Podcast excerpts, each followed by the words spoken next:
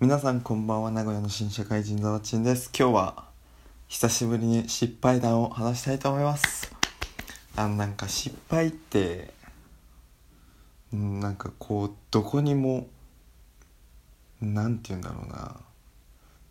なんかこう放出して消化したいみたいなところがありちょっと今日は話していこうかなと思います。今日はお金の取り扱いについてちょっと部長にご指摘をいただいたのでそれを話していきたいと思います。誰かのためになったら嬉しいなと思います。ことは遡りバレンタインに戻ります。僕は以前声の署名ということであの職場のバレンタイン撲滅運動というのを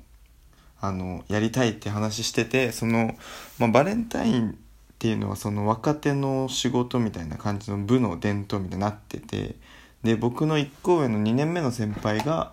チョコレートを買ってくるみたいになってるんですよ。でその先輩にあの今年はバレンタインやめましょうって言ったんですけどもう買ってきちゃったっていうところで、まあ、今年は撲滅できなかったんですけどでまあ一体どんなものかというとバレンタイン女性5名に対して男性20人くらいかなちょっと部をまたぐものなのでで女性がみんなに配ります。で僕がその2年目の先輩に「チョコレート大体いくらくらいでしたか?」って聞いて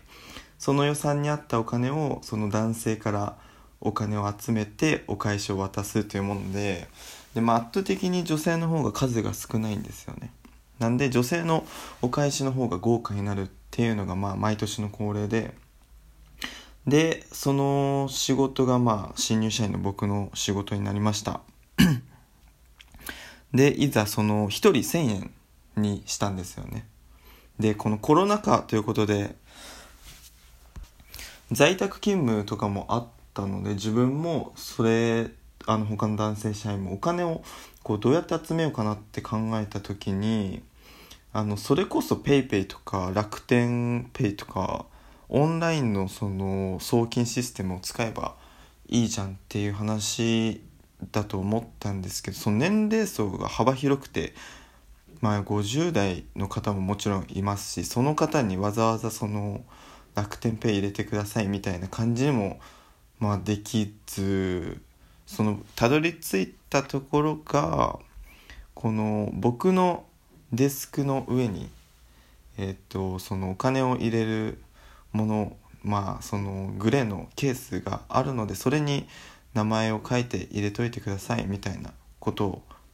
言って集めようと思ったんですよ僕も在宅勤務があるので。でというね、まあ、このお金の集め方が事の発端というかまあそんな大きいことにはならなかったんですけど、まあ、部長からご指摘を受けるということでなんかもともとそのバレンタインのホワイトでやりたくもなかったことでやってその PayPay でええやんって思ってそれも100歩譲って結局現金にしてでその集め方を指摘されるというこういうね負のスパイラルが起きてしまいました、まあ、まあどんなご指摘を受けたかというと、まあ、現金を誰でも触れる状態にしておくのは現金ですと。まああの紛失や金額の不一致があった場合とか、まあ、盗難とかもね、まあ、あるんじゃまあ完全にゼロではないと、まあ、どんな善人でも自制心が揺らいで、まあ、目の前にお金があって誰も見てなくて本当に困ってたら何をするかわからないと、まあ、手を出せばまあクビになってしまう。そんなことをねあのまあないとは思うけど会った時に責任を負えますかということで、まあ、信用してるからではなくその仲間と自分を守る観点からも、まあ、厳密にお金を管理することが、まあ、親切だったりとか、まあ、思いやりにつながるということで、まあ、金銭の管理は常識の話なので覚えてください。っていうねご指摘を受けました。まさにその通り。その通りなんです。はい僕はもう本当にこれは部長の言っているお言葉の通りだと思い、まあ、自分の行動がね甘かったと反省しつつそれでもね来年のバレンタインは本当になくしたいなと思っております。というのがこれを失敗なんです。ちょっとねこの煮え切らないとかまあ自分が100%悪い。これは分かってるんですけど誰かに話して聞いてもらうことでこのね供養していこうっていうのがこの番組のコンセプトなのでお話しさせていただきました。はい。ということでこの番組のこの話の中心であった職場のバレンタインデーについてまあその部長にねなくしましょうっていう話をしたんです。先日。その話を最後にして終わりにしたいと思います。部長に話をしました。えっ、ー、とまあきっかけがあってちょっと部長と連絡することがあったのでちょっとこれやめませんかみたいな感じで言ったらあメールで言ったんですけどまあ対話にしましょうということになって新入社員と部長がバレンタインデーの是非について話し合うっていう20分間くらいの会打ち合わせが起きました。でまあ僕はまあもう本当は面倒くさいと。でお金集めてまあもちろん払わない人もいる。払わないというか忘れてる人もいる。で何よりも僕がこの職場のバレンタインをやめたい理由っていうのは後輩に受け継ぐのが嫌なんですよ。後輩も僕が今こう面倒くせえなって思ってる気持ちに絶対なると思うんですよね。で例えばこのバレンタインのまあこのホワイトデーに関して、まあ、お金を集金する時に、まあ、社員の名前を覚えるとか、まあ、そういったなんかなんつうのかな意味合いまあ自分でそれを見つけろって話なんですけどまあそういうのもあってやってるんだったらまあ100歩譲ってまあいいかなと思ったんですけど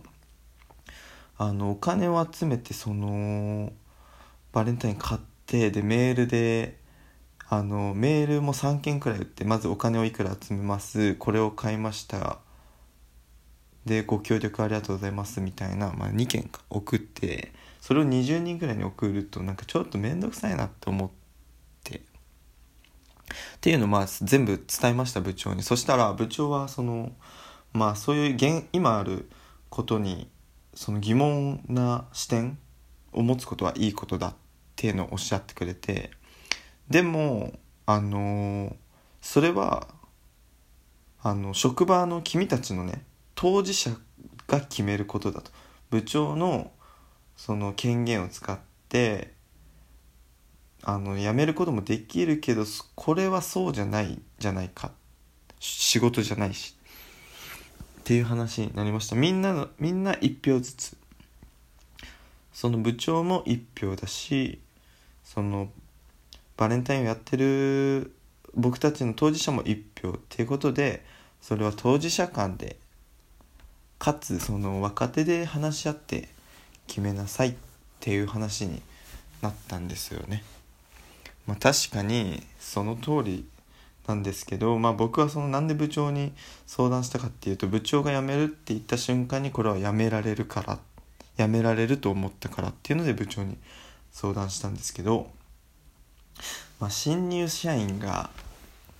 そのまあ2年目1個上の先輩にはもうやめましょうっていうのは言えるくらいの仲なんですけど他の4人の女性に対しては やめましやめたいですなんてすごい言いづらいしこれどうしようかなって。でもこの思いを後輩も同じようなことは思うだろうし引き継ぎたくないななんて思ってた矢先ねその